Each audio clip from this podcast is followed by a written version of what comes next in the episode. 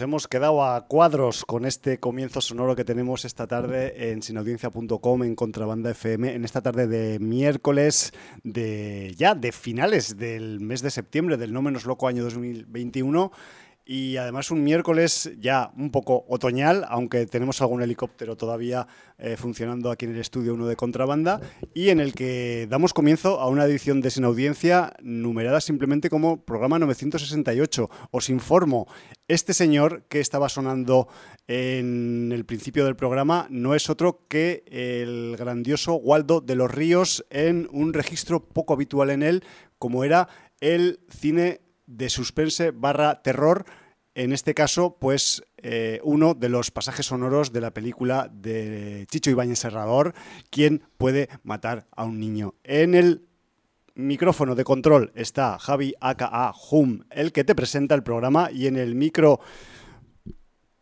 3, en la posición 2, con el ribete amarillo de nuevo, después de unas semanas, tengo a mi partner Jordi. Buenas tardes, Jordi. Muy buenas tardes. Eh, venimos del pasado fin de semana de ver mm, una pila de películas en el Berretina Festival en Cornellá y una de las suculentas opciones que nos ofreció este festival fue el mítico film de ¿Quién puede matar a un niño? Y hemos decidido, pues hostia, como esta semana mm, no sabemos si vamos a comentar Dune o no, pues mejor ponemos música de algo que sabemos que vamos a comentar y de Dune ya veremos cuando la comentamos, ¿no? Efectivamente, va a ser una intriga hasta el final del programa, si va a entrar Dune en este programa. Es demasiado grande para que entre en un solo programa. O no. Y, bueno, pues eh, efectivamente ya hablamos de la programación del Berretina la semana pasada. Había dos películas que a priori no eran B, eh, eran claramente A. Sí, señor. Y una era esta, ¿Quién puede matar a un niño? Y la otra era El Día de la Bestia. Y, bueno, pues eh, con una de ellas hemos empezado y seguramente hablaremos de ella ya que quién puede matar a un niño ha salido en sin audiencia de manera recurrente, pero nunca ha sido comentada. Sí, quizás eh, de pues forma informal hemos pasado por ella muchas veces, porque, porque, es un referente y más en Absoluto. en, el, en el cine de género Spanish Style y además una película muy influyente que en su momento ella también tenía sus influencias de películas anteriores y que, joder, pues ya va siendo hora de que, de que pues la dejemos retratada con un retrato oficial, ¿no? Que también, pues eso mola también en, el programa. Y bueno, que además, eh, bueno, lo diremos luego, pero eh, ¿Quién puede matar a un niño? salía de una novela de Juan José Plans. Sí, señor. Entonces, no sé si anterior o posterior a Los Chicos del Maíz, es una cosa que me gustaría investigar eh, y posiblemente antes de meternos con ella lo, tendré zanjado. Bueno, bueno. Pues vamos a, vamos a darle. con la interacción, con la sin audiencia, porque ha habido poco movimiento, pero bueno, tenemos un par de mensajes. Uno a través de iVox, de EduCash, que nos dice: Saludos sin audiencia, creo que su programa debería durar al menos dos horas. Eso lo decimos nosotros porque nuestra incontinencia verbal nos aboca a esa duración que desgraciadamente no podemos tener. Sí. Lo de Dune, contento con el visionado, totalmente virgen en este mundo y dentro desde el minuto uno. Música de Hans Zimmer, estilo Blade Runner 2049 y si te gusta, estás dentro. Gran reparto y muy buena actuación sorprendente del prota Chalamet. Eh, hablando de series, la vuelta de Godfather of Harlem, la segunda temporada de Los Chicos de Bután y hablando de revisionados, eh, Rome de HBO, Roma, la serie que más veces he visto. Casi arruina a la cadena por su altísimo presupuesto. Véanla, les sorprenderá. La recomiendo mucho a aquellos que no la conozcan. Postdata. Me encantó la referencia de Javi el otro día a Mucho Muchacho, pionero. Ya que no tenemos podcast de Distrito Apache, 50 céntimos sobre Donda, lo nuevo de Kenny Valar Morgulis. ¿Donda debe ser de Kanye West? ¿Lo nuevo de Kanye West? Eh, podría ser, podría ser, pero... Todavía no le has dado ninguna escucha. No, no, yo es que a Kanye West no lo, no lo sigo mucho. Y de hecho eh, me encuentro con cosas, porque eh, recordemos que es un tipo que, que salió de la escena de hip hop de Chicago, del underground. O sea, yo tengo algún recopilatorio de los 2000, de principios del siglo XXI, en, el que sale Kanye West como otros cientos de rappers emergentes que había en la ciudad en aquel momento. Y bueno, luego ha tomado el camino que ha tomado. Y me ha sorprendido recientemente porque eh, yo pensaba que ya había cortado todos sus vínculos con las escenas independientes y subterráneas y recientemente ha producido un disco para unos colegas suyos de, de por allá, de Chicago, que no son para nada conocidos en el, en el mundo del rap comercial y que me ha sorprendido bastante. Pero bueno, más allá de eso, eh, lo de la, también lo del toque de, de Educas sobre las, los podcasts de Distrito Apache, pues bueno, ya, ya se irán arreglando por el camino, porque es que hace mucho que no se publican. De ahí viene la, la el toque también de, de Edu. Perfecto, pues luego en el libro de visitas Chemix nos dice muy buenas a los sin audiencers, primero y siguiendo la recomendación de Hum, vi Mosquito State. Y la película está bien, no es para todo el mundo, eso sí, es una película lenta, pero que te va absorbiendo, siguiendo la evolución del personaje y lo que se va creando a su alrededor. Una película con algo de Cronenberg y con unos muy bien premiados efectos especiales. Gunpowder Milkshake. La película es entretenida, buenas coreografías y muertes, algunas muy brutales. Para mí lo que le sobra es metraje. Son casi dos horas y con 20 o 30 minutos menos pasaría el tirón. Wayne, serie de 2019 de YouTube Premium, de lo más divertido y macarra que he visto, una especie de road movie con un adolescente con muy mala leche, pero con un fondo muy noble. Mucho ritmo que te engancha desde el primer capítulo, te vas a reír, te vas a emocionar y te lo vas a pasar pipa. Súper recomendable, además tiene banda sonora con mucho guitarreo y buenas canciones. Todos los personajes están muy bien y tiene pinta de que puede haber una segunda parte, ojalá llegue. Wayne, ¿eh? Wayne, apuntamos ahí. Old, la última de Shyamalan. A pesar de las críticas negativas, a mí la película me ha gustado. Entretiene, te mantiene intrigado y atento. Y todo el rato están pasando cosas y el desenlace final me pareció muy bueno. Calvario, película francesa de 2004, que trata de un cantante que para llegar a un destino pasará la noche en una especie de hostal en un pueblo y en ese momento todo se volverá un infierno. Sí. En este pueblo le comenzará a pasar una serie de cosas, de lo más brutal, comenzando con el dueño del hostal y siguiendo con los habitantes del lugar. Todo muy perturbador. Hay una escena de un bar súper friki y terror y locura total en esta película, muy recomendable. Saludos. ¿Te quieres creer que todavía no la he visto? En francés. sí. Yo, si te digo la verdad, ahora no me acuerdo si la he visto no. Porque la he nombrado tantas veces que no sé. Igual Eh, la he visto raro solo es por que se te haya escapado a ti una película francesa y más Bueno. de, de- de- de la primera década de los 2000. Ya, ya ves cómo vamos en el mundo. O sea, cualquier cosa podría pasar a ese nivel. No te preocupes.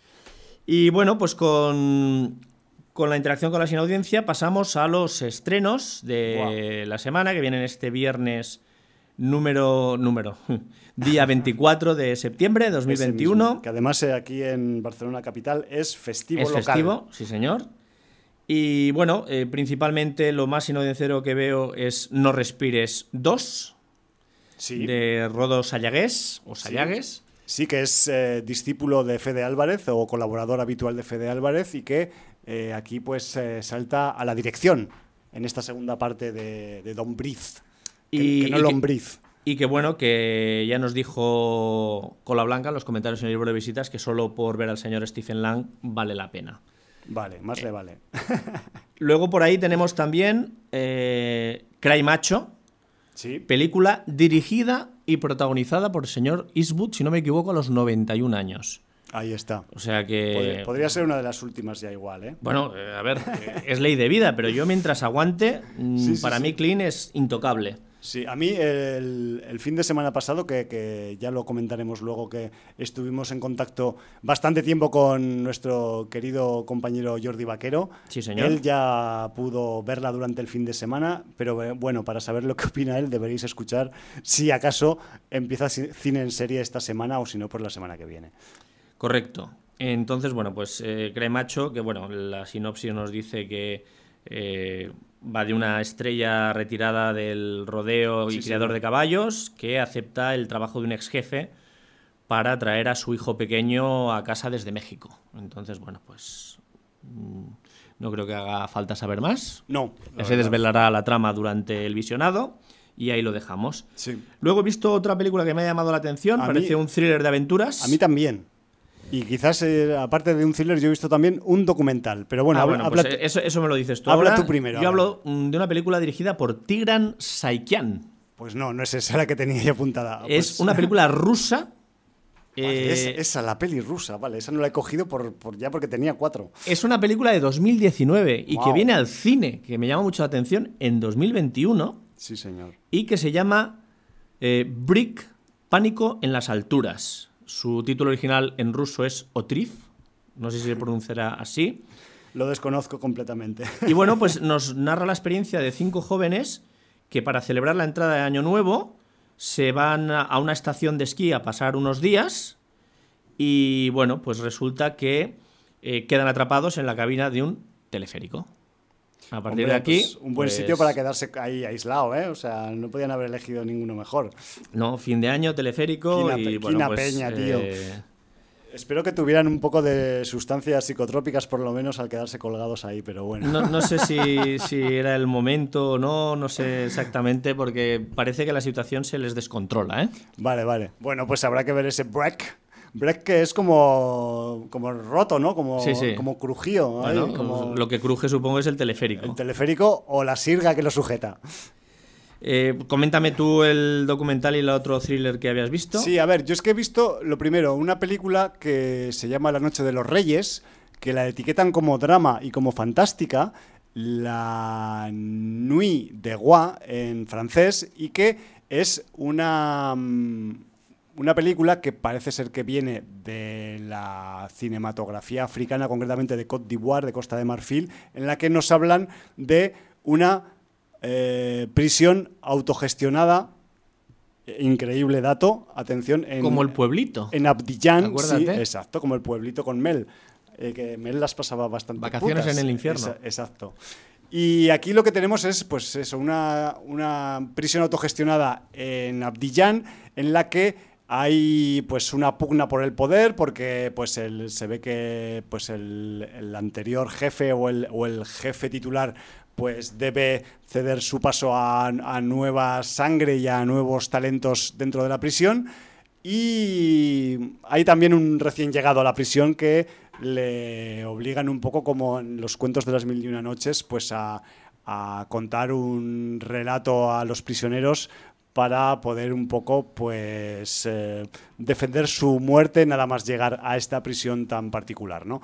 Eh, esta es la sinopsis un poco a grandes rasgos de La Noche de los Reyes me ha llamado mucho la atención por la procedencia porque la, la tildan de que tiene algún toque fantástico y porque es una prisión autogestionada y, y eso pues mm, siempre llama la atención. El otro título, el documental que te quería decir, eh, comentar Jordi, es el documental eh, Negro Púrpura, que es un documental dirigido por Adriana P.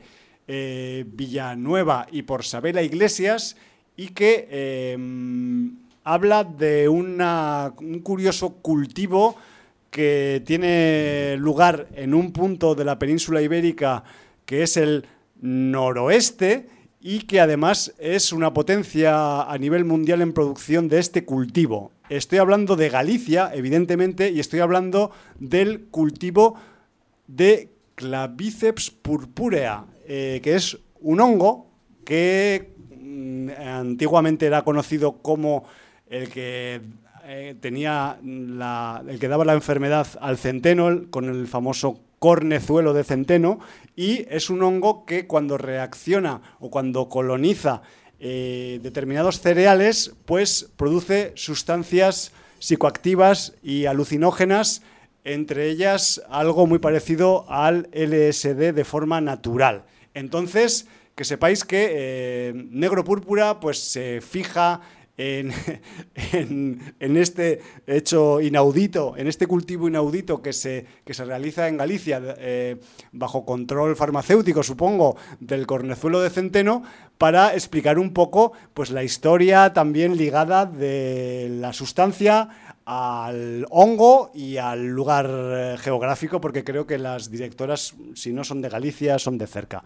Entonces me refiero que, cuanto menos, muchos documentales que están saliendo en los últimos tiempos, pues con un punto de mira muy curioso, muy estimulante, nunca mejor dicho, sobre todo eh, en cuanto a psicoactividad, y que, y que, joder, pues que igual tiene pues un poco de sustancia y de interés ver este Negro Púrpura, que es otro de esos títulos que vienen a estreno esta semana y que quizás pues mm, se esquina un poco del contenido sin audiencia, pero bueno, el cornezuelo, pues que, quieras que no, pues siempre ha salido en los relatos mm, fantásticos y de género.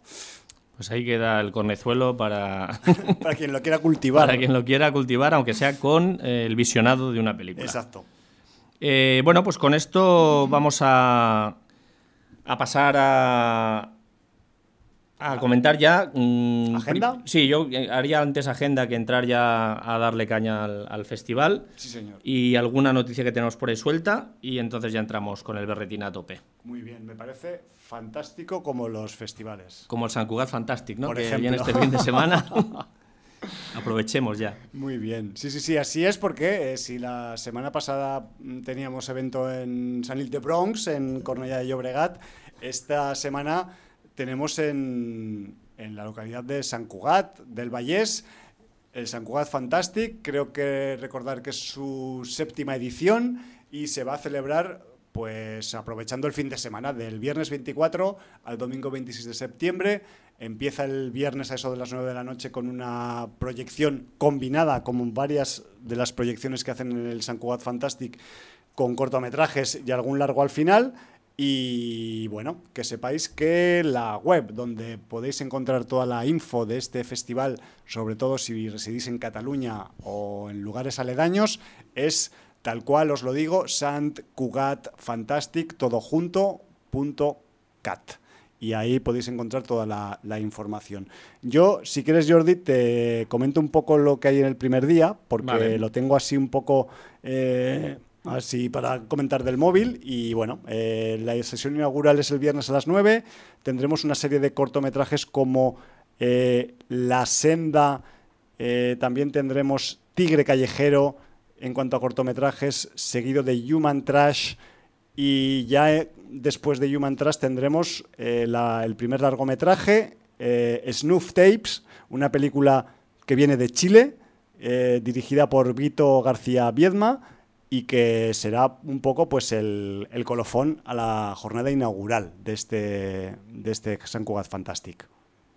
Perfecto. Pues eh, yo es que no, no me carga a mí la, Vale, directamente. pues espera no- que, no si- espera que tiene- sigo yo. Sí, Sa- porque ¿Sabes qué pasa? Que yo lo estoy leyendo, y esto no lo deberíamos decir en antena, pero eh, mi, el navegador del, del computer que tengo en control me dice que, que no lee la web, que no es Sí. compatible. A, a mí me pasa algo o sea, que no- parecido. Que no, soy el único. Eh, cuan- cuando, le doy a la programación, eh, Vale. da un error. Entonces no sé qué pasa, pues eh, tendrán que. Bueno, mira, ahora me ha saltado, ya está. Vale, bueno, yo tengo preparado el día 25 ya. si Día quieres, 25, ¿eh? primera sesión A a, las las cuatro. A las 4 Sí, tenemos sección oficial de cortos a competición con Diana. Sí, Dana. No, Dana, perdón. Sí. De Lucía Forner Segarra. Más cortos, ¿no? Luego tenemos, sí, Apps. eh, Ah, no, esto es un largo. No, es- es- esto ya es una película, sí. Sí, señor. Premier española, película chilena, mu- mucha película de. de América Latina, Sí, sí, de América Latina. Sudamérica. Película de 2021 de Chile, eh, dirigida por eh, Lucio Arrojas, eh, José Miguel Zúñiga, Sandra Arriagada, Camilo León y Samot Márquez. Supongo que será una especie de, Antología. de antología de Quizás. episodios. Y entonces dice una aplicación, eh, abre las puertas de la fantasía y del horror. eh, y bueno, pues eh, explica las diferentes historias que, que hay. No os voy a decir ninguna porque Claro. mm, no quiero que se haga un spoiler involuntario. Por favor. Y además en una mm, película que está mm, rellena de segmentos es más fácil todavía. hacer Sí, por lo que estoy viendo, el, el formato que tiene el sábado es corto, largo, corto, largo. Porque Vale. luego tenemos a las 6 Sí, señor. otro corto eh, de Iván Mulero llamado Las Parcas. O sea, no hay solo una parca, hay varias No, parcas. las parcas. Mierda. Eh, por lo que veo, una de las parcas es Maricielo Pajares, que está Hola. junto a Bruna Rubio y Anaís Baley, entre otras. Sale por ahí el señor El Amiguete. Vale. Santiago Segura y no- bueno, pues- No hacía falta nombrarlo. Bueno, Pero es un corto, ¿eh? Que lo sepáis. sí, entonces, eh, bueno, mm, yo creo que se basa un poco en la mitología porque dice que Hades, como dios del inframundo, envía a las parcas, Atropos, Láquesis y Cloto. Quien Ajá. haya leído a Stephen King le sonarán perfectamente. y a robar el ánima de. el alma, porque estoy traduciendo el catalán. Sí, señor. es- de un hombre, pero que tiene la protección de su ángel de la guardia. Vaya, O sea, hombre. si, si creemos en las parcas, pues ¿por qué no creer en los ángeles de la guardia? Entonces, bueno, pues Bueno. eh, de esto trata este Corto. este corto eh, llamado Las Parcas. Que, que son muchas cosas ya para un corto, lo que acabas de decir, eh, Jordi. Sí, O sea, es- ya daría para un largometraje prácticamente. El largometraje lo tenemos luego, cuando acabe el corto, Vale. a sobre las 6 y 20. El cadáver insepulto, película argentina de 2020 del director Alejandro Cohen Aradji. Y bueno, pues. eh, no, no, no pones directamente sinopsis, con lo cual no os puedo decir lo Mejor, que, de lo así, que va. pues llamándose el cadáver insepulto, o sea, no hace falta decir mucho más. A las 8 repetimos formato, Sí, con corto del director Pablo Urquijo Alijo. Sí. Eh, se llama Dardar el corto, es un corto del País Vasco de 2020. Que ya hemos hablado de él aquí unas cuantas veces. Sí, porque Por- Dardar es un demonio de una leyenda vasca eh, que dice que es un Una, monstruo leyenda que- para niños, además. Sí, sí, pero que se alimenta de dedos. Sí, señor. Eso es un pequeño spoiler, pero bueno. Eh, hay una cancioncilla que no sé si la tonadilla será como yo le, le dé la tonadilla porque solo tengo el escrito y es dar, dar, dar, dame tu dedo para cenar. Si no me lo das, por la noche verás y con tu alma me pagarás. Lo has dicho perfectamente. Pues eso. eh, ya está muy bien así, Jordi, no te preocupes. Eh, el, largo, era el corto. Luego la- tenemos un largo, eh, cuando acabe el corto, evidentemente, Sí. sobre las 8 y cuarto más o menos, que es una película norteamericana del año 2020 del director Justin G. Dick y se llama Anything for Jackson. Sí. Y va de una pareja de ancianos satanistas que secuestra a una mujer embarazada. Es, Ahí lo sufi- dejamos. es suficiente. Eh, Anything for Jackson me suena que también estuvo en alguno de los festivales eh, otoñales del año pasado, así que ha sido repescada un poco también para, para este San Cugat Fantastic.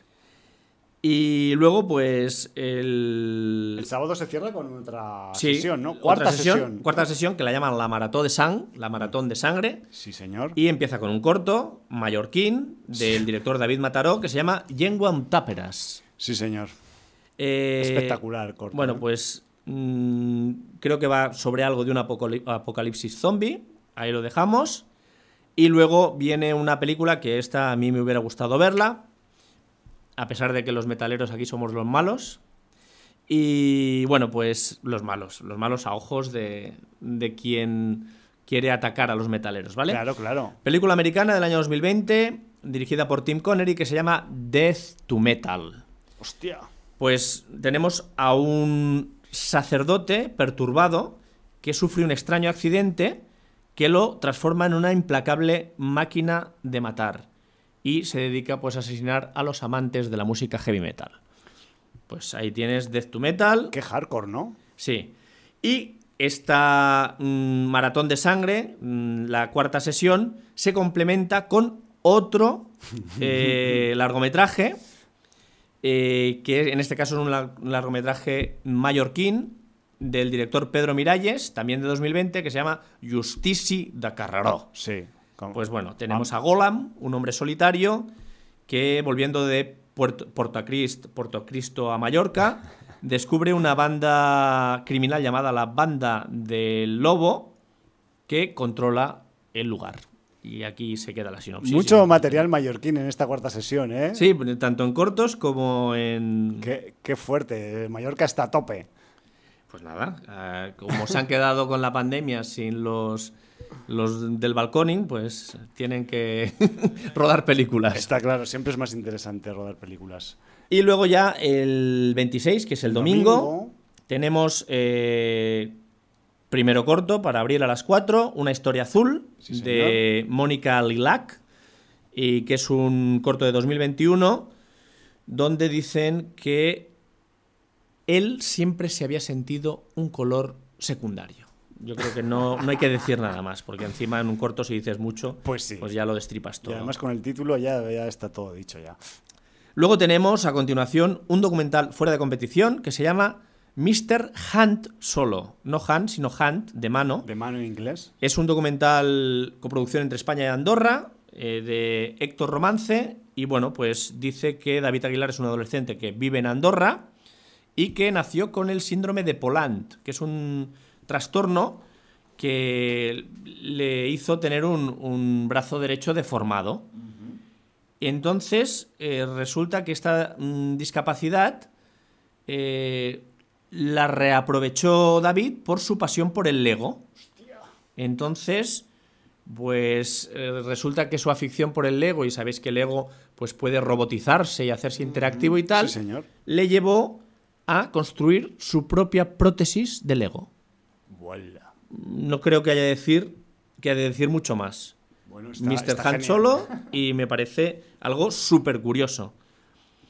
A las 17.45, segunda, segunda sesión. Esta vez también arranca con un corto gallego del director Diego R. Avalle. Se llama Canibalismo. Me encanta. Y es la adaptación, la adaptación de un texto de un dramaturgo gallego llamado Marcos Abalde. Y bueno, pues eh, dice que nos traslada a una noche fría en que dos hombres que dan vueltas en su coche se encuentran con un mendigo que está durmiendo en un cajero automático abandonado. Bueno, no queremos saber más ya. No. Luego tenemos una película, eh, proyección especial fuera de competición, Claro.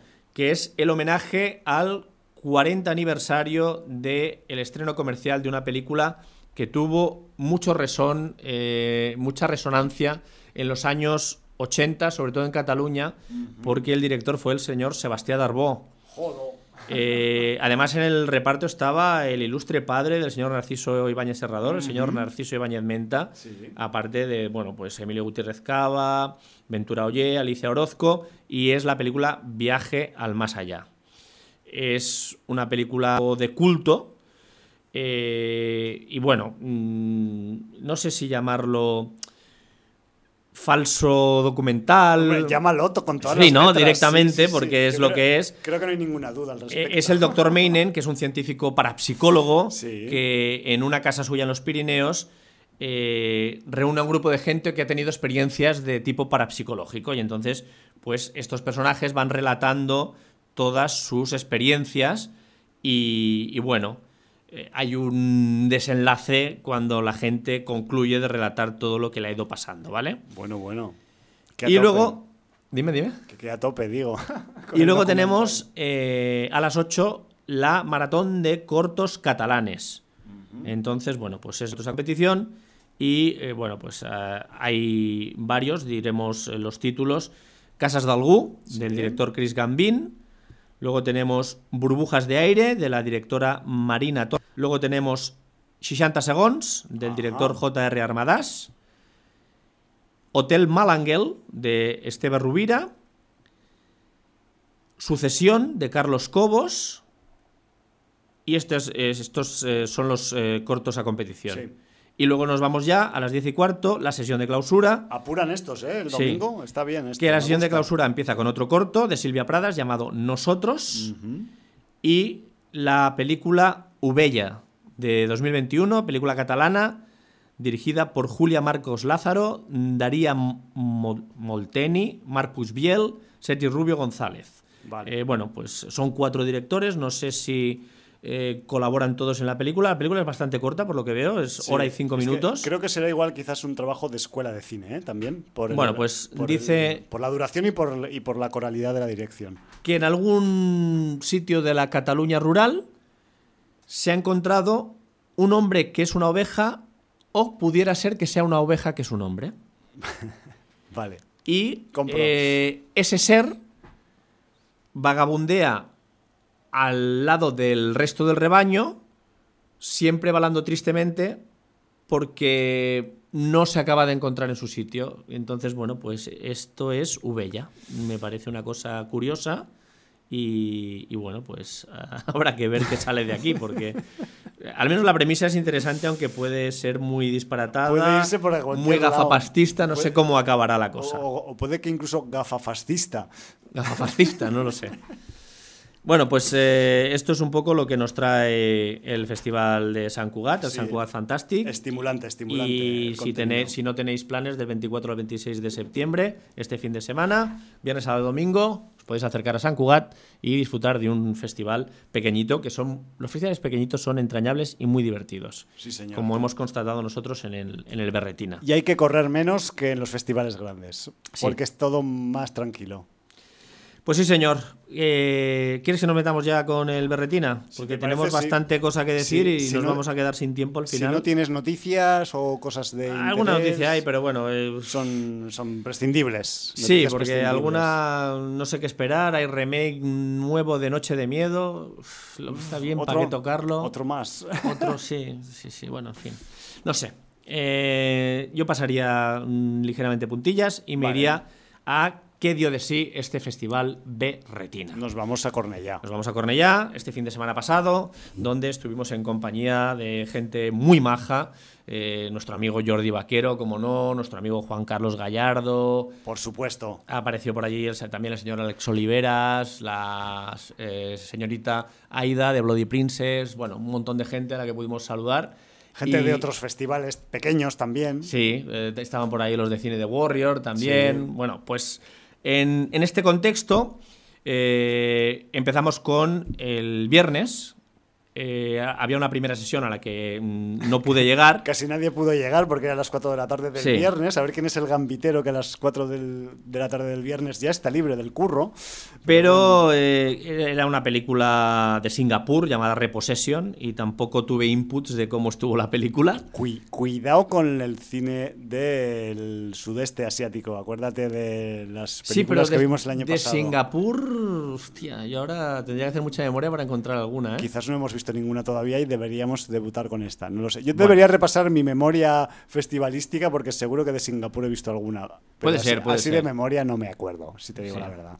Bueno, pues eh, nosotros fuimos a el combate. Hubo un gran combate en que el propio festival Berretina y la gente de cine del Warrior Sí.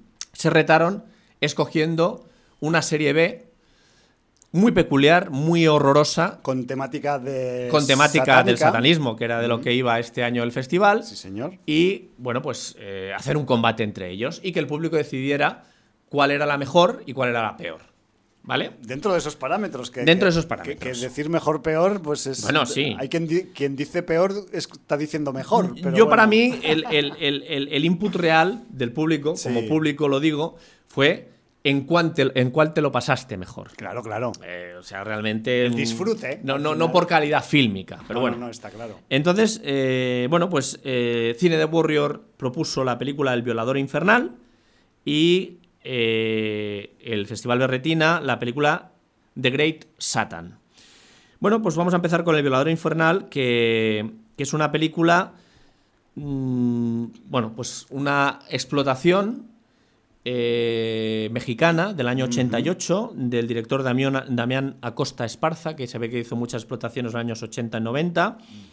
y, y realmente la película es eh, una bizarrada absoluta, pero además muy sordida. Muy, muy sordida. México violento de los Sí, años 80. pero mm, aquí es la película, una de las películas más políticamente incorrectas que puedas ver en el marco de un festival. Entonces, Incluso más que las de la troma, que son yankees. sí, porque, porque además eran el reflejo social de una época.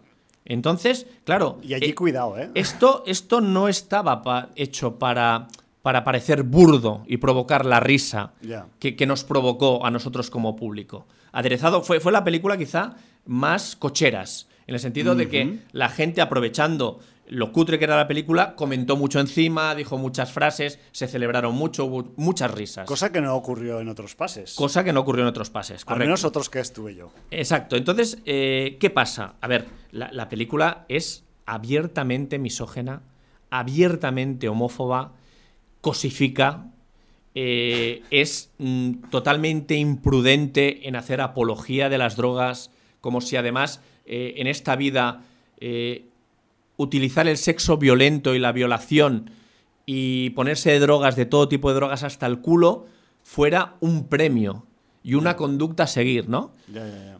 Para que os hagáis una idea, Terrible. lo que tenemos es a Carlos, el gato, un violador y asesino, que la policía lo ha atrapado y es condenado a la silla eléctrica.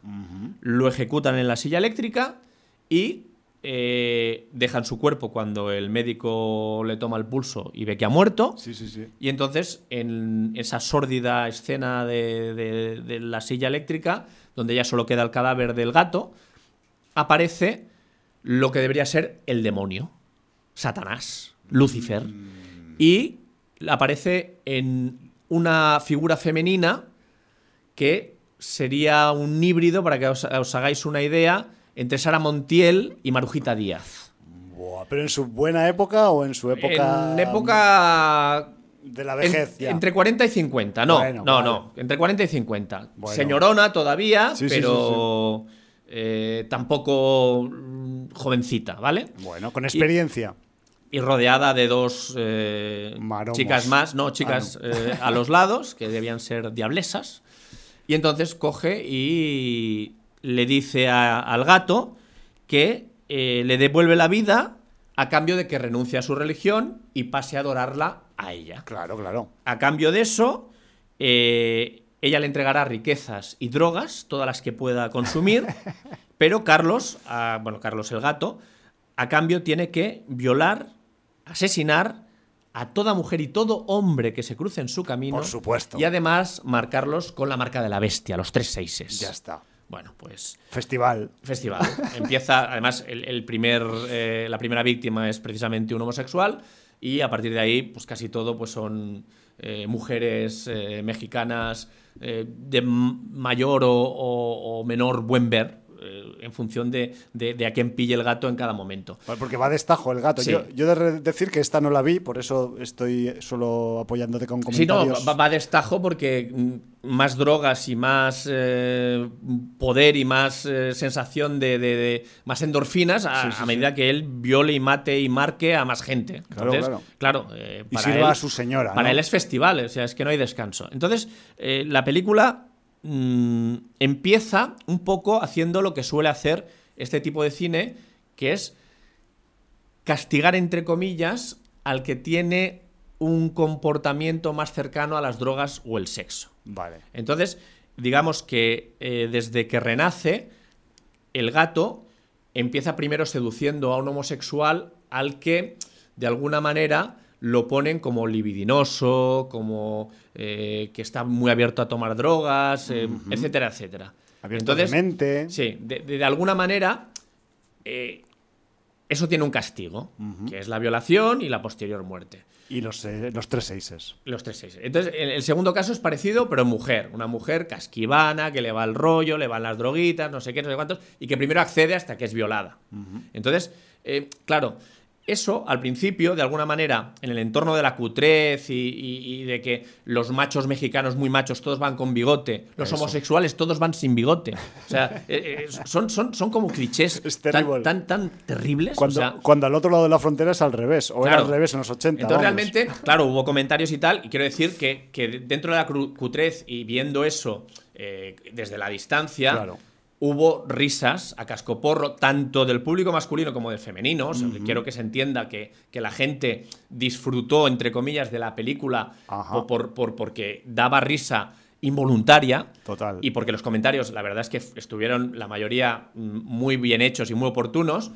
Y luego la película ya va pasando a que tiene una vecina al gato a la que eh, viola directamente y sin ninguna cortapisa y la escena de violación es muy fea, muy asquerosa, muy real, muy verídica, muy zafia, muy bruta.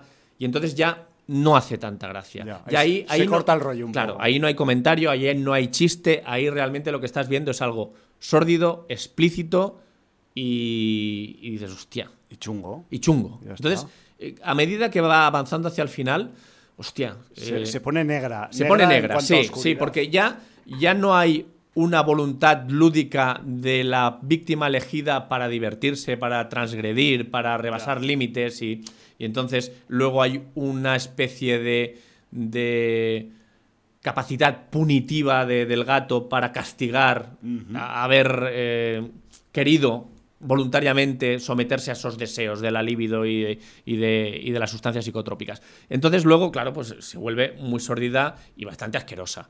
Sí que es verdad que en, ese entresijo, en una de las víctimas, una pobre chica que no es nada voluntaria, a priori sí, pero luego mm, pues enseguida se da cuenta del percal y, es violada y, de una manera muy sórdida, pues también hay un poco de... Los efectos especiales son súper cutres, o sea, rayos pintados en los ojos y tal, pues hay efectos de de levitación y de, bueno, no os podéis ni imaginar, porque claro, ya digo, el gato a medida que va violando y matando gente, sus poderes van aumentando. Entonces, bueno, hasta que hay un desenlace final, porque a todo esto tienes un policía que le sigue la pista al gato, porque claro, nadie piensa que un asesino convicto que ha sido ejecutado en la silla eléctrica pueda ser el que esté detrás Claro. de, de- de- de esta obra, ¿no? Estamos en el mundo real. Pero hombre. claro, el- el- la manera de asesinar a sus víctimas después de violarlas y tal es muy del gato antes de que lo pillaran. Entonces, Ya, ya, ya. pues el, policía, pues em- el inspector, pues empieza a sospechar de, de que hay gato encerrado, nunca mejor Nunca dicho. mejor dicho. Y es que el policía es uno de los pocos machos que no lleva bigote y recuerda ligeramente al puma. Entonces, A José Luis Rodríguez. Sí, señor. Entonces eh, hubo una. eh, al final de la película hubo un grito por ahí. pues, resumen de la película: el gato contra el puma. y bueno, pues se puede resumir así. La sesión nos lo pasamos muy bien, fue muy divertido, los comentarios estuvieron muy acertados, aunque ya digo, la película va creciendo en sordidez y hay algunas escenas de, de- de truculencia, de violación no consentida, gritos, la víctima pasándolo mal. Que, que te pone mal cuerpo. Que te pone mal cuerpo. Que te pone Vale, mal vale. cuerpo dentro del ambiente que se había generado lúdico y de risas. Bueno, Entonces, es, bueno. es el eh, peligro del, el- del- Es, es del- el, pe- es el peaje de, de- ver una cosa así. del cine de otra época y de otras geografías eh, exóticas, Sí, por decirlo de sí, alguna sí. forma, ¿no? Donde se Eh, entienden las cosas y los conceptos de formas diferentes. Entonces, bueno, como sabemos que tenemos oyentes en México, un saludo para todos. Decir que ellos supongo que con- conocerán a Silvano Zúñiga y que los actores y actrices que aparecen en la función, por si hay alguno más o menos conocido y nos lo pueden decir, pues es Noé Murayama, que creo que es el que interpreta a Carlos el Gato, Ana Luisa Pelufo, Manuel Flaco Ibáñez, Bruno Rey, Princesa Lea, que me llamó mucho la atención, Que que no una de las chicas se llamaba Princesa Lea, y Alfredo Gutiérrez o Blanca Nieves. Entonces, bueno, Blanca Nieves también supongo que es un nombre buscado como Princesa. Lea. Supongo que estas eran un poco las chicas que salían pues eh, desnudas y enseñando cosificadas, ¿no? Bueno, pues esto es lo que dio de sí el violador infernal. Y claro, pues eh, luego quedaba la otra pata del banco, que era Sí, The Great Satan. Era la propuesta del propio Berretina contra esta peli mexicana, ¿no? Correcto, y que bueno, para introduciros, un colectivo de gente que se llama Everything is Terrible Sí. se, ha, se ha tirado 10 años cogiendo cortes de 1 a 4 segundos Sí, de señor. televisión americana, de telepredicadores, de videoclips, de imágenes de archivo, de cortes de películas. De cintas de VHS. De cintas VHS, sí, de sí, sí. Miles de Claro, procedencias. no han pagado ningún derecho por el tema del derecho de cita. Son trozos tan breves que realmente nadie les puede pedir derechos de explotación. Aparte que, que yo creo que la carrera comercial que haya podido tener este documental, por llamarlo de alguna manera. Es un documental en, cierta manera. Entonces este The Great Satan lo que nos expone es eh, cosas sobre Satán. Satán Sí. relacionado con la música, Satán relacionado con la religión, Satán relacionado con el sexo, con la juventud, pero a través de clips y cortes y canciones. Ahí y, y bueno, pues realmente, a ver, es un documental que si durara medio, media hora o 25 minutos, pues bueno, pero es que dura una hora y quince. Claro. Y además, Una hora y quince todo cortecitos. de clips de, de, de, de uno a cuatro segundos machacándote. No hay tiempo a comentar, la gente no puede hacer chistes, la gente no puede decir nada. Está indefensa. Te, te quedas con, con el chiste en la boca porque ya han pasado a otro tema en la pantalla. Es que Tal es un cual. poco escena de la naranja mecánica cuando le abren los ojos con, con el aparatejo ese Sí. para hacerle Para la, la a cura, ¿no? sí, la, la cura de, de- de la ultraviolencia.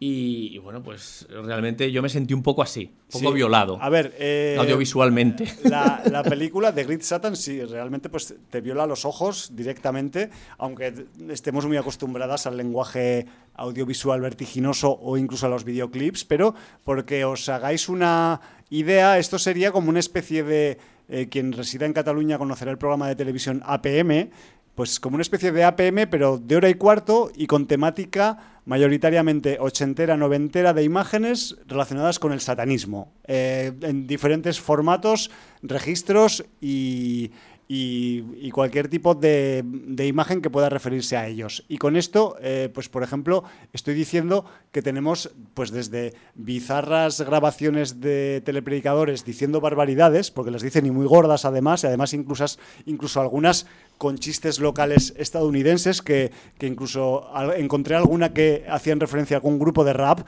de los grupos de raps de finales de los 80 que eran como explícitos sexualmente, pues en eh, hay, hay, una grabación que, que, citan a Chula Crew y que, que me hizo mucha gracia, pero es que luego también eh, tenemos multitud de cortes de pelis de categoría A a categoría Z. Me refiero que eh, vamos a ver en, The Great Satan, entre otros, pues a Tom Cruise o a Brad Pitt, por decir algunas caras conocidas, pero también vamos a ver a Chucky, a Freddy Krueger, vamos a ver el infierno cutre de Spawn, vamos a ver eh, raps de anuncios seleccionadores para los niños, vamos a ver a Schwarzenegger en The End of the Days, eh, El demonio de Legend y miles de... O sea, he puesto solo seis ejemplos para que veáis por dónde va el panorama, más mogollón de mm, cortes que no sabes de dónde vienen porque son tan...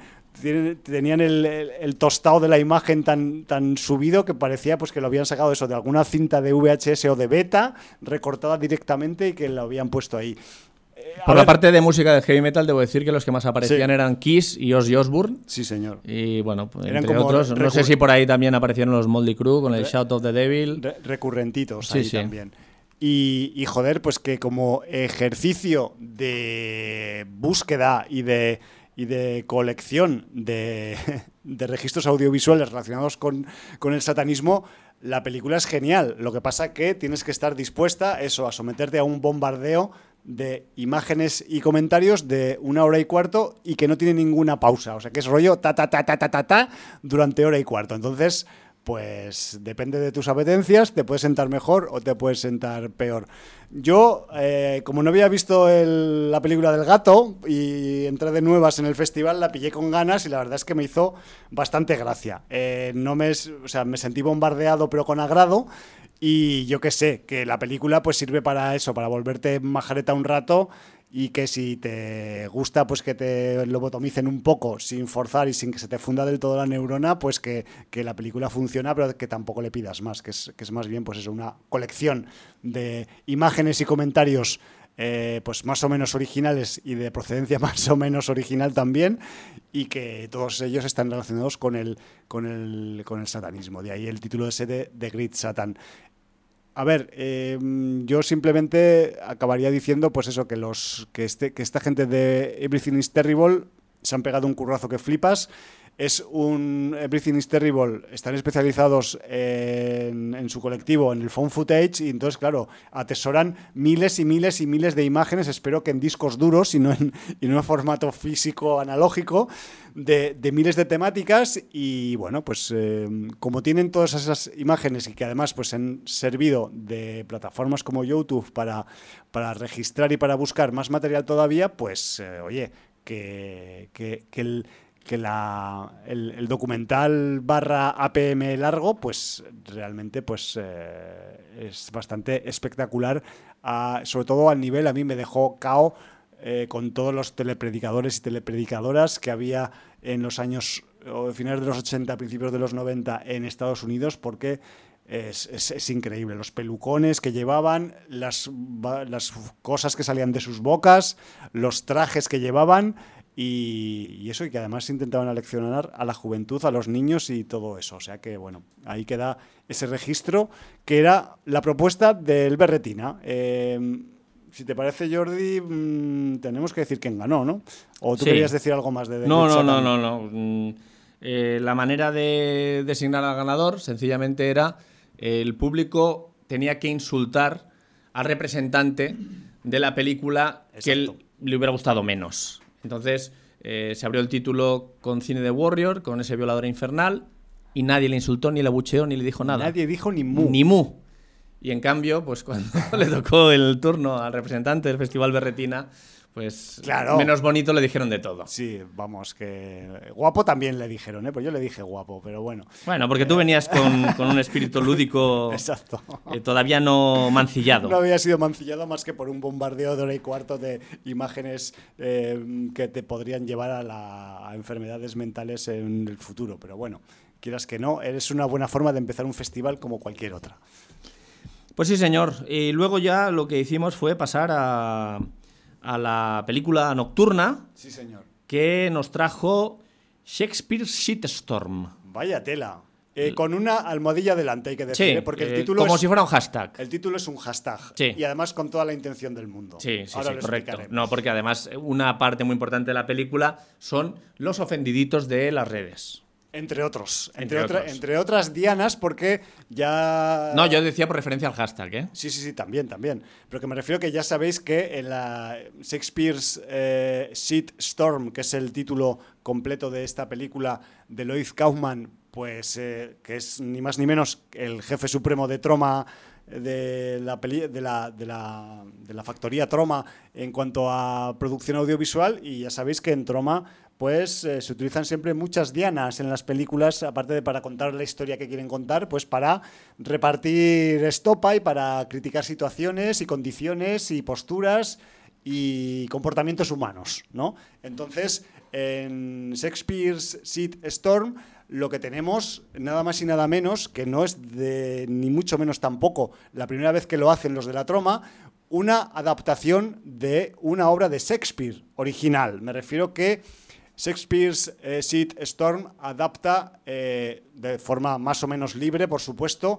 eh, una obra de teatro de Mr. Shakespeare que se titula The Tempest, aquí en español La titulada Tempestad. La Tempestad, y además, pues eh, la sinopsis, eh, si os fijáis en la obra original de Shakespeare y habéis visto la película, yo no sabía nada de la obra de Shakespeare, pero me he leído la sinopsis de, de William después de haber visto la peli y la sinopsis es bastante paralela. Me refiero que sí que hay ahí una, un espíritu shakespeariano muy girado y muy torcido, pero shakespeariano. Y al decir al que no es la primera vez que la troma hace eso, porque Sí. en el 97 tuvo su Tromeo and Juliet. Por ejemplo, O sea, quiero decir que al señor Kaufman le llama la atención el señor Shakespeare. le llama Shakespeare y, y sí, sí. Y por decir cinco céntimos del argumento de, este, de, esta, de esta película con título de, de hashtag, pues vamos a decir que, y si te parece que me paso o me quedo corto me complementas, Jordi, tenemos como protagonista a Próspero, mm, si os suena La Tempestad, quizás os sonará también este nombre, que es un antiguo y exitoso científico mm, que busca vengarse de la farmacéutica que arruinó su vida y que le condenó al olvido después de haber descubierto una cura para la adicción más fuerte de todas las adicciones, que es la adicción a los opiáceos. Eh, y para ello, pues contará con la ayuda de diversos aliados y aliadas, como son su hija ciega Miranda, atención al dato, eh, el nombre, la condición de la hija, y de Ariel, una prostituta adicta al crack discapacitada que tiene un grupo de colegas que eh, se sumará a la causa de Próspero para eh, poner de rodillas y humillar y mm, vengarse de esa corporación farmacéutica que le hundió en la miseria en el pasado. Con la ayuda de su hermana. También, también le hundieron con ayuda de su hermana, lo cual es peor aún. Decir que el señor eh, Judd Kaufman no se dedica solamente a dirigir la película, sino que Es- se es reserva varios papeles protagonistas, eh, un poco haciendo un Eddie Murphy.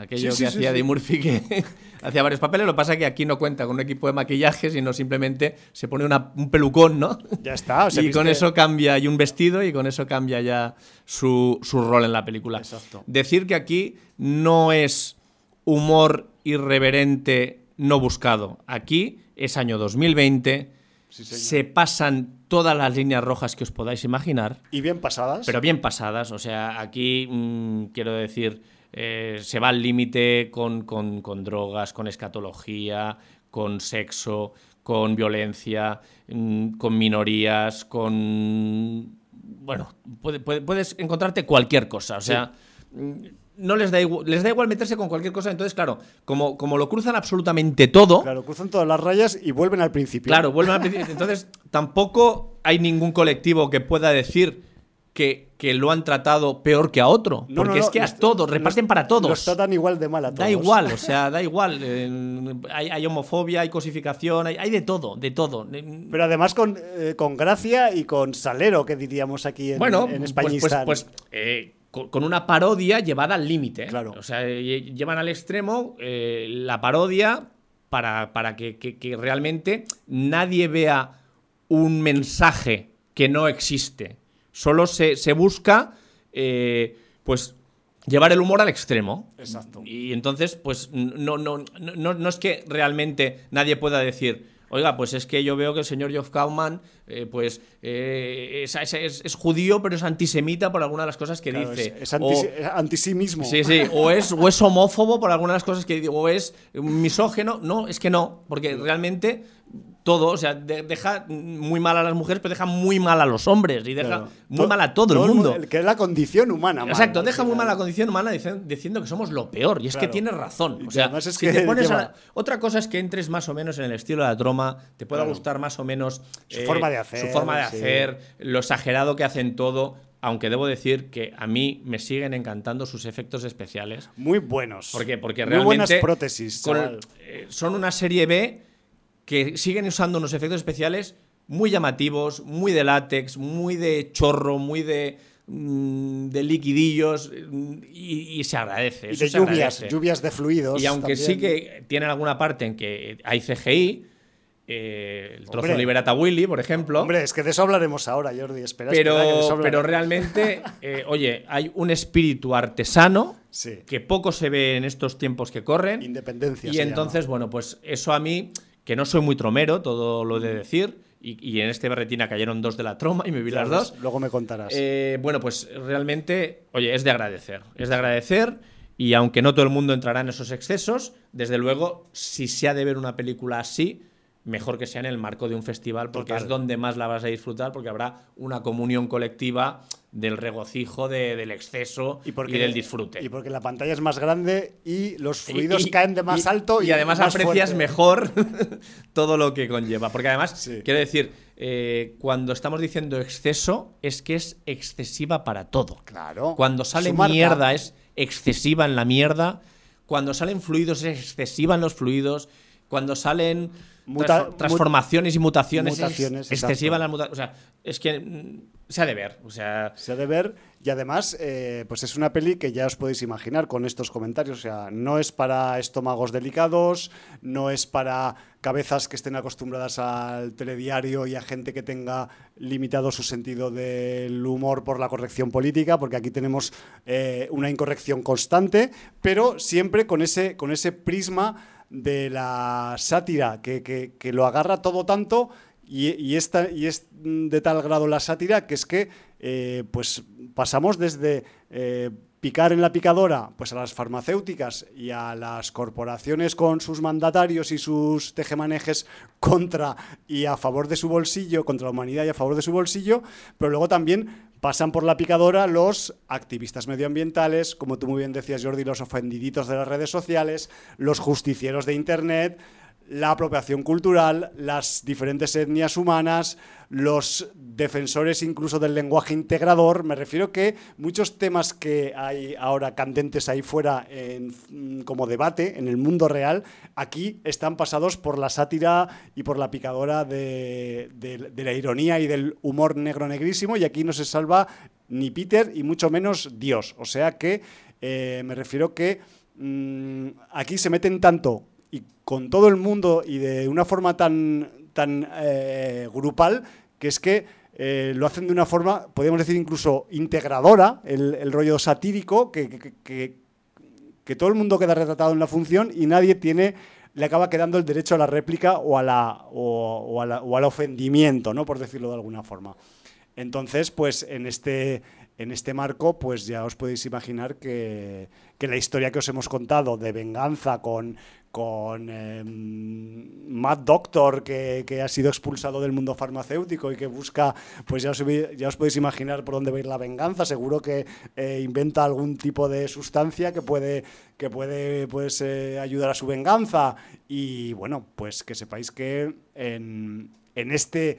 em, batiburrillo, en esta, en esta tabula rasa de, de sátira y de, y de picadora de conceptos sociales actuales, pues a- además, Jordi, tenemos homenajes al cine también, que me refiero que además son muy marcados. Tú has dicho Liberad a Willy, por decir uno de ellos, además es, es espectacular, o sea, no hay, o sea, nunca jamás en la vida nadie hará un homenaje a Liberad a Willy como el que hay en esta película. además Y- a la, a la y solo- escena solo más eso- llamativa de la película. Solo por eso se debe ver esta película, solo por el homenaje de Liberad a Willy. Pero luego también hay homenajes más seriotos a, pues como por ejemplo a The Shining o a Titanic, por decir algo, pero luego también y emparentado con el de Liberaza Willy, pues tenemos también algún que otro guiño a Sarknado o las películas de, de Asylum con los mm, bichos que vuelan. Guiño a Sarnado, guiño a Society. También. O sea, guiño, guiño, guiñazo, Guiñazo, poco, menos, sí, poco sí. menos que le pega un abrazo a Society, ¿no? O sea que sí, sí, sí, muchos homenajes, eh, la mayoría muy reconocibles, otros Sí. menos, pero la, la película la verdad es que fue muy festivalera y en general agradó bastante. Sí, yo simplemente por, por, eh, remarcar un poco eh, en el reparto, eh, que, aparte de tener al Mr. Kaufman haciendo dos papeles, también pues tenemos, por ejemplo, a, la señorita Amanda Flowers como la prostituta Ariel. Tenemos a Kate Matt Garrigold como Miranda, la hija de, de Próspero. O tenemos a, que también mm, me resultó muy interesante, Abraham Sparrow como el jefe de la farmacéutica, el hombre de quien se tiene que vengar Próspero, que en, el- que en la película es Big Al. Y luego también Vigal me lo meto todo, ¿eh? Big- Madre mía. Big Al, la Qué personaje, ¿eh? la aspiradora humana. el, el oso hormiguero aspiradora humana que además eh, descubre a lo largo de la película una nueva droguita y que le gusta mucho y que, que- que, vamos, en fin, espectacular. Y luego también la, la tormenta, ¿no? la, la tormenta, se llama The, The- The- The, mm, The Tempest, es la, iba a decir The Storm, no, es The, Tom- The Tempest, es como la llaman en, en la película, la, la nueva droga que se inventan en, en este, en este argumento.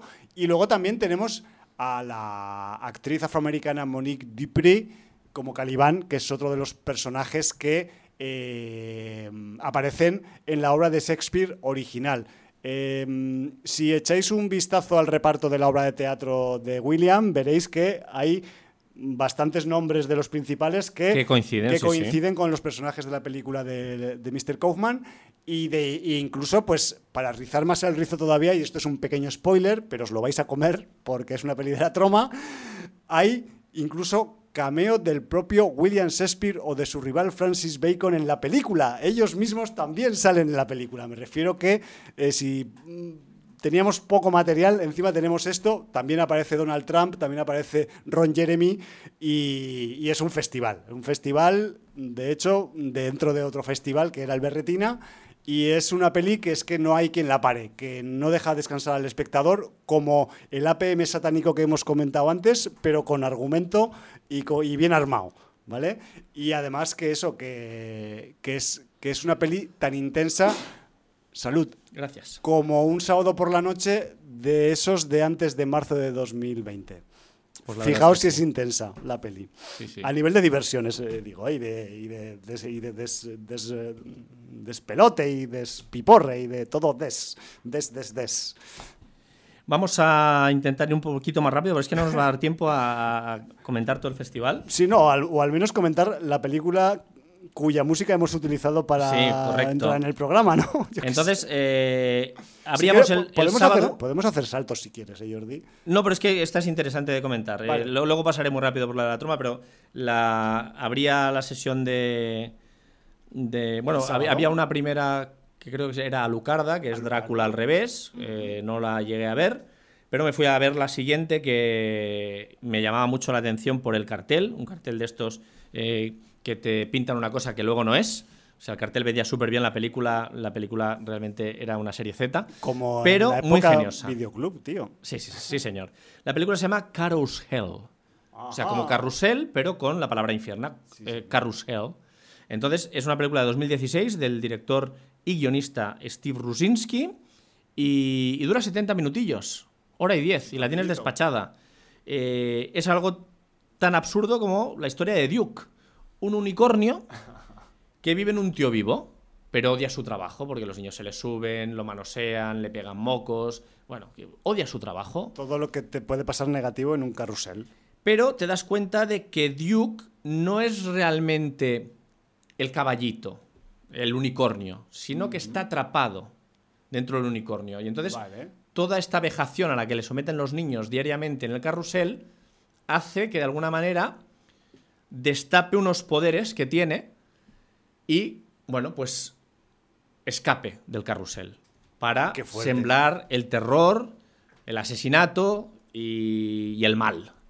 Eh, una, una mascota de- de- del, del parque de atracciones donde estaba instalado este tío vivo, que es una especie de cowboy de felpa con el la cabeza muy grande, resulta que tenía la misión de controlar que Duke no se escapara y volviera a las andadas. Y entonces, pues va a ser un poco su perseguido. O sea, estamos un poco en el argumento de Hidden, Sí, sí, sí.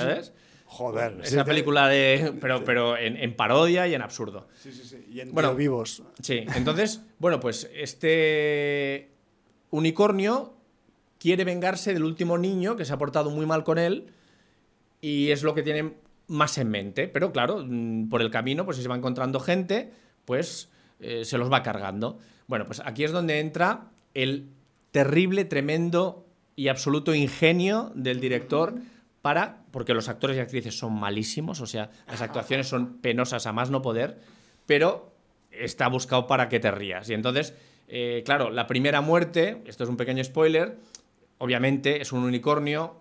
¿Qué tiene el unicornio más a mano para matar a alguien? Pues, ¿qué va a ser? El cuerno. El cuerno, pues mata con el cuerno. Pero a partir de ahí, las maneras en que el unicornio va eh, extendiendo el terror son tan variopintas, tan absurdas, no te las esperas, que eh, el espectador juega un- una complacencia con el, espectador, eh, con el director, con el espectador, para decirle, te voy a ir metiendo cada vez absurdeces más grandes y tú me las vas a comprar. Porque además, eh, no esperéis que el unicornio de, de feria mm, sea un prodigio de efectos especiales como anuncia el póster. No, es un unicornio de cartón piedra pintado i- inerte que, eh, gracias a la magia de la Q3 de la serie B, mm, se va a desenvolver en primeros planos y tal, lo suficiente para darte eh, los alicientes de, de que la película sea entretenida y tenga sus risas y tenga sus momentos eh, cómicos a casco porro. Y la película, pues es un festival, te lo pasas muy bien, es divertida y sobre todo, claro, a lo mejor no es una película que pondrías solo en casa, pero sí, si estás en casa con colegas y tal, o por, con amigas, o, pues te la puedes poner porque pasas un rato divertido. Tiene alguna escena de sexo con bestialismo, ahí lo dejo Bueno, como vendida de moto y un final inesperado, que además es bastante absurdo porque un personaje que tendría que volver a su casa va a otra casa que no tiene nada que ver, pero bueno, dentro de eso, eh, pues el final también es eh, muy llamativo. Mm, Carrusel, sello de sin audiencia, recomendada, porque es tan descarada y, y- y tan atrevida que, que hay y que verla. y tan obvia, ¿no? También, porque dices, ¿qué, qué puede pasar en esta película? Pues esto, pues Ah, va, no, no, va claro. va y o sea, pasa. No, no hay segundas lecturas, no hay guion elaborado, no. O sea, la película es lo que es. Es lo que pone en el cartel, eso ocurre. Eso, eso, bueno, no como lo pone en el cartel. O sea, ahí Eso, eso- te iba a preguntar, Jordi. ¿Al unicornio le salen llamas o no le salen nada, llamas nada. O sea, quiero decir, hay, hay, hay un momento en que tiene efecto y es como Con los eh, ojillos rojos. rayas de esas de láser tiradas que en pantalla con tiralíneas, Oh. eh, aunque sea esta película de 2016, pues como en la película El violador infernal del 88. Ya, ya, ya. O sea, bastante cutre. Quizá Man- las rayas pintadas más rectas. Bueno, a pulso, con el, con el orto del, del Hay algún del efectillo especial, sobre todo para hacer el final y tal, pero bueno, no. Son, son, son cosas muy artesanas de, de, de- de que se ve tan cutre para que la gente se ría. O sea, Claro, claro. ese un poco a- sentido, a sí, propósito. Sí, sí. En- Cutremente. sí. Bueno, Y bueno, y, y luego mm, mención especial al personaje del repartidor de pizza. Ahí lo dejo. vale. ¿Vale? Porque también hay repartidores de pizza en una película con un hay un repartidor, hay un repartidor de pizza, porque hay una reunión de jóvenes eh, en una casa para hacer un poco de fiesta y tal, y se llama un pizzero para que traiga pizzas para, Claro, claro. para la peña, y bueno, pues... eh, Ya está, ya. No, cu- no cuentes más, que ya nos has puesto la miel en la boca. El sábado continuó con otra película de la Troma, esta vez eh, no dirigida por el señor eh, Lloyd Kaufman, sino por el señor Brandon Basham. Esta del 2021, porque la de Shakespeare era del 2020. Se llama The Slashing The Final Beginning. Sí, que es una secuela, ¿no? Quiero pensar. Es una secuela, sí, correcto, de una película que se llama The Slashing de 2015. Eso. Y, y realmente lo que tenemos es un superviviente de la primera película Ajá. que, que, bueno, pues eh, hace que una persona pues tenga que eh, recibir terapia y vaya a un grupo de terapia pues eh, donde todo el mundo tiene algún Tipo de trauma. tipo o- de trauma y, y, bueno, pues eh, todo esto aderezado con que parece que vuelve a estar suelto el asesino serie, que supongo que es el mismo de la película Original, ¿no? original, Ajá. iniciática de 2015, y, y que bueno, pues os podéis hacer la idea de que es una especie de Jason que en vez de una máscara de hockey, pues lleva un saco, un saco con una especie de boca cosida. Es y- que los, los sacos en la cabeza dan Da mucho, mucho mal, juego, mucho sí. mal rollo. Cada, cada vez que hay una peli con alguien con un saco en la cabeza, te, te pones a temblar. Y bueno, pues eh, hay pinceladas de comedia, mm, escenas grotescas, como no hay asesinatos, vais a tener, eh, pues eso, mm, slasher por un tubo, Es láser de verdad. pero luego pues intentan sorprender un poco con peculiaridades. ¿De Peculiaridades. qué tipo? Es que no lo puedo decir, Vale, porque es- Spoiler. Sí, es un spoiler y entonces, bueno, peculiaridades. Bueno, que, que tiene giros dentro del slasher, pues se van para lados. Sobre todo para con sitios. el asesino en serie, Vale. que tienen que ver con el asesino en serie. Bueno, bueno. Entonces, ahí lo dejo. Pero si, es algo original, bienvenido será, ¿no? Supongo. Bueno, yo, yo creo que, que lo hemos visto en otras ocasiones, ¿eh? Vale, vale. Pero bueno, como girito no está mal. La película sí que es verdad que es irregular, hay momentos en que le falta ritmo y para mí no acabó de ser redonda. Venías de ir a ver al caballito del Sí, infierno. la verdad es que sí. Y entonces, bueno, pero la película pues tiene, tiene sus momentos. Tiene sus momentos, tiene alguna escena troma de esas en que mezclan sexo con, con una especie de... ¿no? Ya, ya no diré gore, con, con- con bizarrismo extremo de, de amputación. Bueno, es que eh, no se puede definir. Y entonces, bueno, pues esas cosas las tiene. Entonces, bueno, pues para quien eso no sea plato de buen gusto, ya que ni se acerque. Está claro. ¿Vale? Pero bueno, mm, como redonda y como risas, yo para mí la de Shakespeare del día anterior es más completa que esta eh, Slashing the Final Beginning. Yo no llegué a ver esta, ni tampoco la del caballito del infierno, pero hostia, Shak- Shakespeare eh, Seed Storm a mí me ha dejado calado, me ha hecho ahí una marca. Espero que no se me vaya muy No, rápido. esta, esta- esta no está tan bien, pero bueno, tiene algunas escenas que, bueno, sobre todo en el marco de un festival, pues, hostia, llaman la atención. Hay una muy asquerosa de tema amputación, deformación corporal, ya te digo, bizarrismo. Bueno, es, es lo que toca con Troma, Sí, señor. modificar Eh, el cuerpo. Y luego, pues teníamos eh, a Marian Salgado, El plato fuerte de la tarde, ¿no? que, fue una de las, de las niñas actrices del terror españolas, Sí. se la conoció así, porque ella, además de ser la protagonista de la película La Endemoniada, que era la que quería pasar el Festival Berretina Sí, señor. en origen, porque era la que trataba más del tema del demonio, y finalmente por un problema de derechos no pudo ser. Y quizás también porque Marian Salgado ahí pues tiene más minutos que, claro, que sí, en sí, la película era, era- que era más finalmente protagonista, correcto. Era una de las niñas de quién puede matar a un niño de Chicho. Ahí está la causa por la Y que- además fue la voz de Regan en el doblaje original al español del Exorcista. Qué fuerte.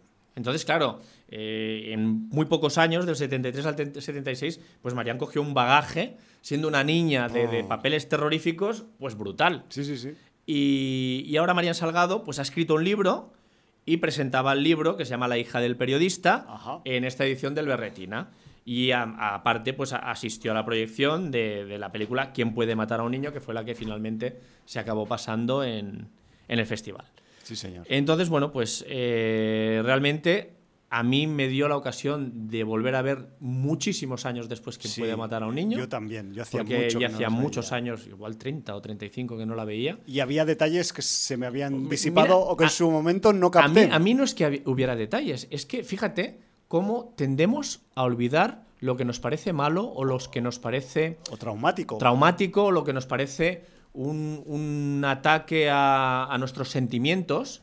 Y es que la película, los créditos iniciales de quién puede matar a un niño son todas las atrocidades que han habido en los últimos, bueno, claro, la película es del 76, Exacto. pues digamos que en los últimos 50 años, eh, y por las cuales Chicho pasa con imágenes documentales, pues desde, desde pues, Auschwitz. eh, Auschwitz con, con- con- con los judíos y, y- y- y los nazis, eh, pasa por la guerra de Vietnam, pasa por Camboya, pasa Biafra, por en- Biafra, no sé si África. salen imágenes también de la bomba atómica. Eh, no, porque No, eso es Segunda Guerra Mundial. Segunda Guerra Mundial, Ahí no. solo ocupa el tema, El digamos, tema de, de, los campos de Sí, concentración. del exterminio nazi. Pero, bueno, pero un montón de imágenes documentales y además haciendo énfasis en que los principales damnificados de todos los conflictos bélicos eran los, niños. Porque daban las cifras de cada con- eh, conflicto béli- bélico, exterminio nazi de, de la población judía. Pues tantos millones de judíos y tantos millones de niños. Sí, señor. Eh, mm, guerra de Vietnam, tantos millones de Vietnam Sí. y tantos millones de Corea niños. también, Corea, ¿no? Con- sí.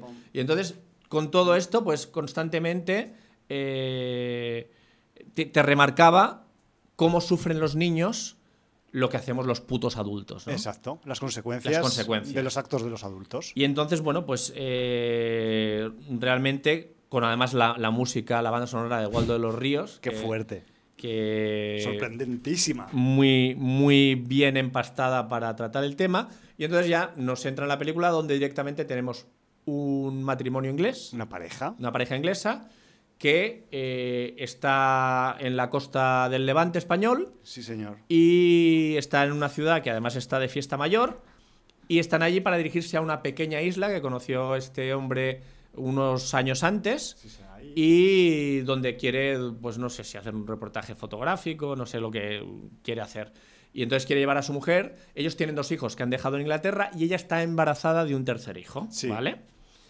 Entonces ya al principio pues vemos como ellos llegan, eh, él chapurrea algo de español pero hablan en inglés, las partes en que hablan gente local son en castellano, Sí. las partes que hablan entre ellos son en inglés y él chapurrea pues en español con alguno de los personajes que van apareciendo durante la película.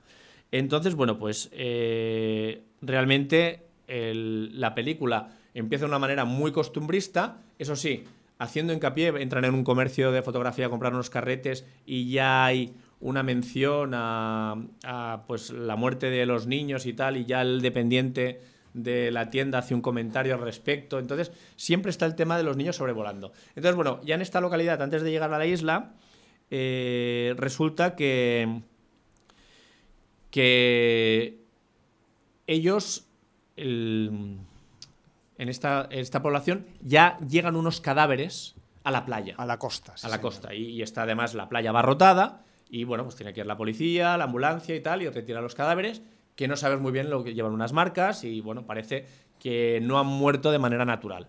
Pues no. Entonces, eh, bueno, pues eh, se llevan estos cadáveres y queda como una escena de cuando ellos están ahí al lado de la playa y ven esto. Bueno, no le da más importancia, se van al día siguiente a coger una barca Por su propia cuenta. por su propia cuenta, que se la alquilen y él, como sabe la ruta, pues está a cuatro horas de navegación de barca de esta cutre Sí, salchichera, un lenta, motorcito pequeño y tal. eh, y llegar a la isla. la, isla, Entonces, la isla de Almanzora. Almanzora, que no sé si existe No, realmente o o no. sea, tanto el pueblo mediterráneo de costa se inventó para la película, que en la película es el pueblo de Benavís. Benavís, no sé sí, señor. lo grabarían.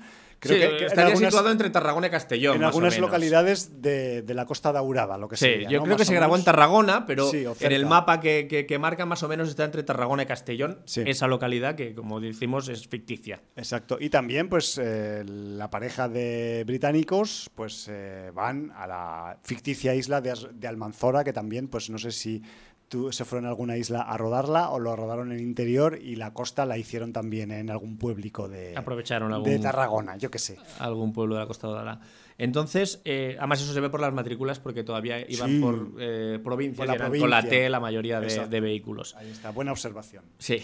Entonces, bueno, pues eh, ellos llegan a esta isla y bueno, pues eh, cuando llegan con la barca ven unos niños bañándose en el puerto, un niño pescando y tal, y no le da mayor importancia. Pero bueno, cuando empiezan a... mm, quieren ir al bar, quieren ir a la tienda de ultramarinos, al hostal que hay en el pueblo para hospedarse, pues ven que no hay ningún adulto. Y, Sorpresa. y sí, sor- sorpresa. Y sorpresa hasta el punto de, de que, bueno, pues eh, sí que hay niños, no hay ningún adulto, y los niños empiezan a comportarse de una manera que no es la habitual en los infantes.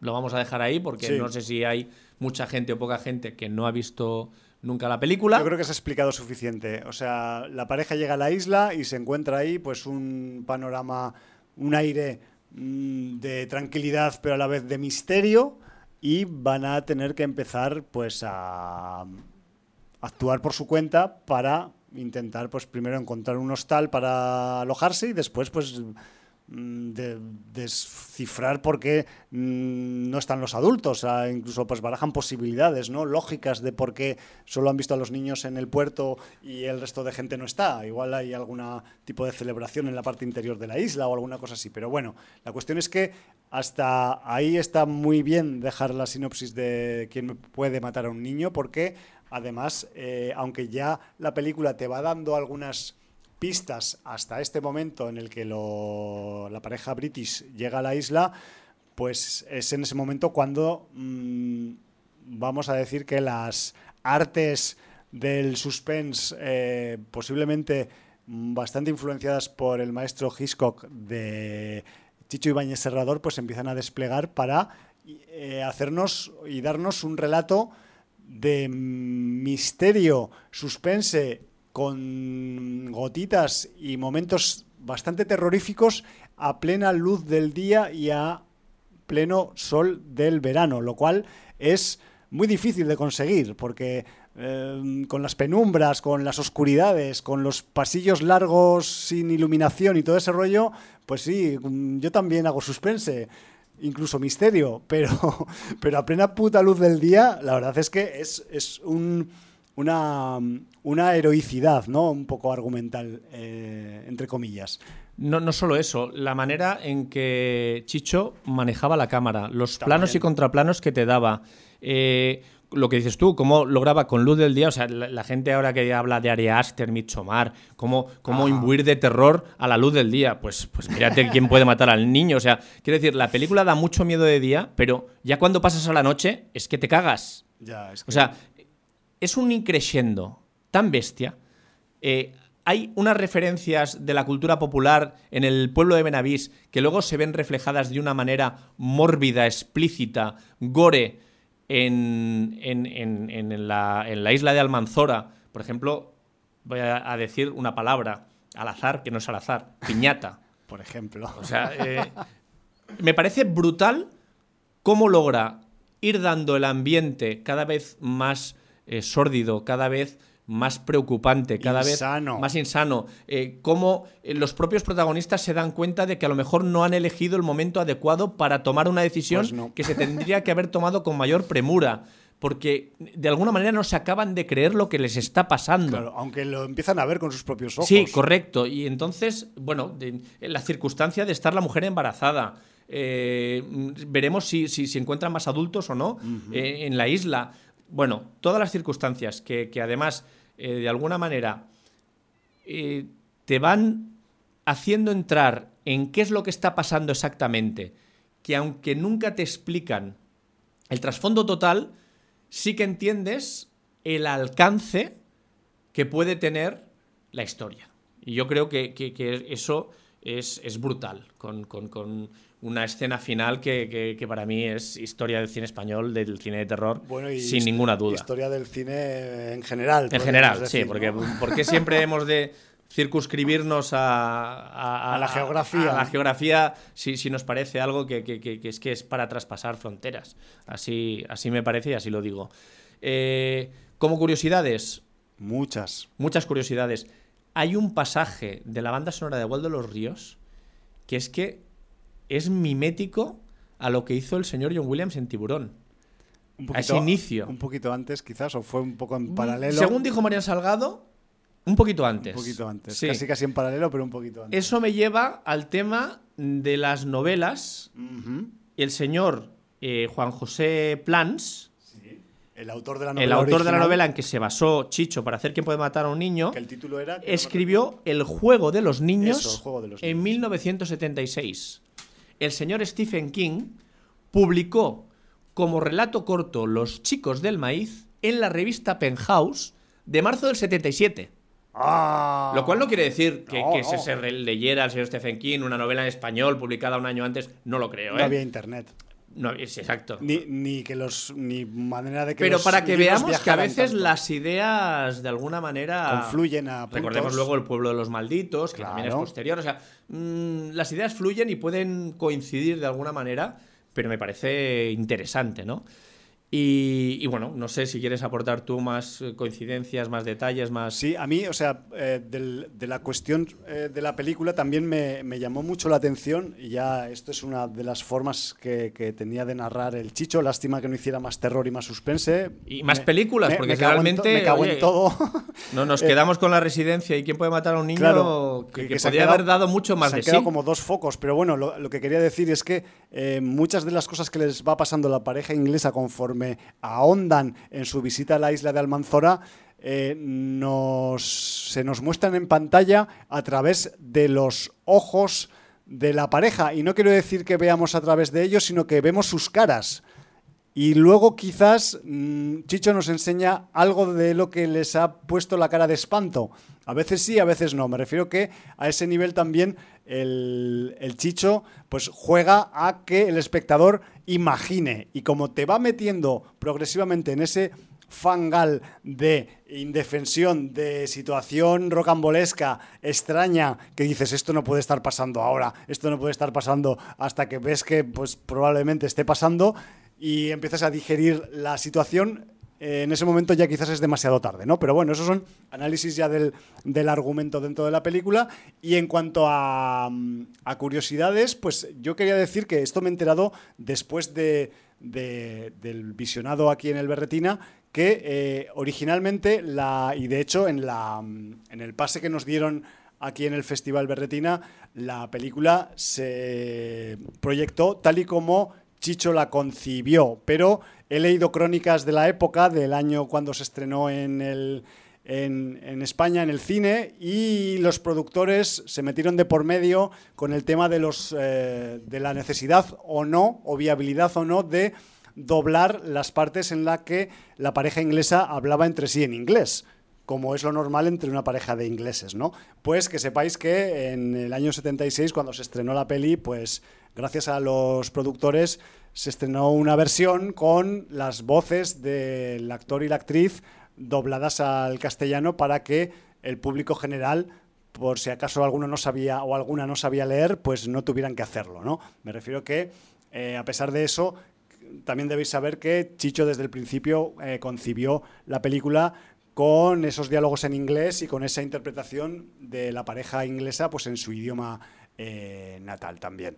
Eh, también he de decir que eh, pues las, las, tomas de exterior que se ve eh, que se ven en que puede matar a un niño, pues están tomadas en diferentes puntos geográficos que no tienen apenas nada que ver con el lugar geográfico en el que se supone que ocurre la película, como son pues Almuñécar en Granada, Menorca en las Baleares o incluso Siches aquí al ladito de Barcelona. Me refiero que eh, todos esos sitios eh, eh, recibieron la visita de algún cámara de Chicho para tomar algunas imágenes de panorámicas y de playa y de gentío, imagino también, sobre todo de las del principio del pueblo, y que luego mm, también resulta que muchas de las escenas de la isla que transcurren dentro de la población principal de la isla, de Almanzora, se rodaron en un pueblico de Toledo que se llama Ciruelos.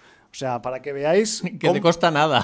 Cómo, el cine te puede, te puede pegar ese giro y además hacerte creer de que estás eso, en, un, en una isla de mediterránea y que además pues da todo el pego totalmente. ¿eh? Me refiero que a ese nivel las construcciones, el tipo de, encalado de las paredes, las techumbres, los ventanales, todo, todo es muy mediterráneo, pero claro, eh, aunque Toledo no esté en la costa, también le llega el influjo mediterráneo, o le llegaba en el año 76 y, por ahí.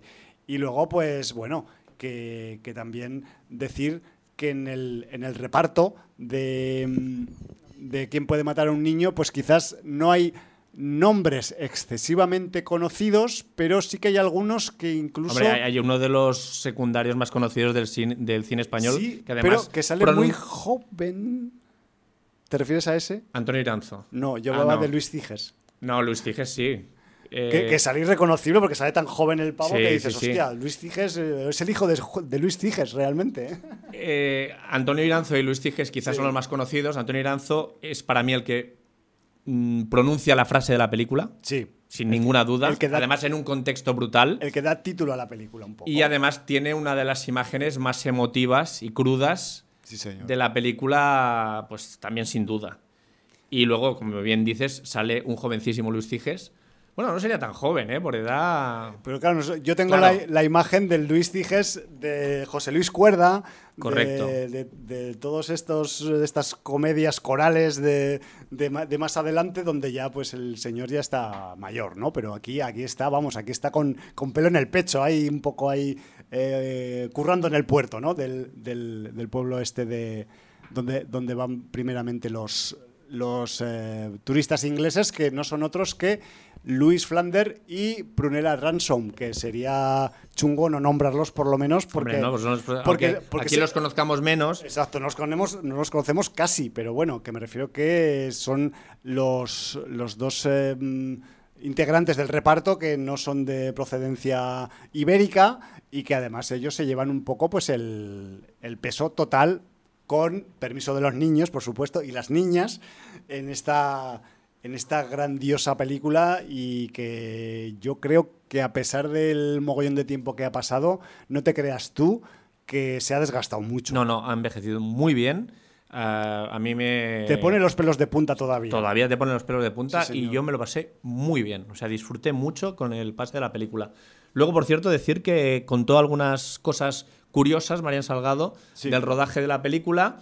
Por ejemplo, que el niño más protagonista del pueblo era cuñado de Chicho en aquella época, ya que era el hermano de su, de su esposa en aquella época. Sí, Roberto Nauta. Sí, señor. No miro en la chuleta, eh, que Bien, conste, bien. No, es, no es que me acuerde. Eh, luego contó también que ella no había vuelto a ver la película desde que la rodó y que no sabía que una frase que tenía ella se la había quitado del montaje Chicho.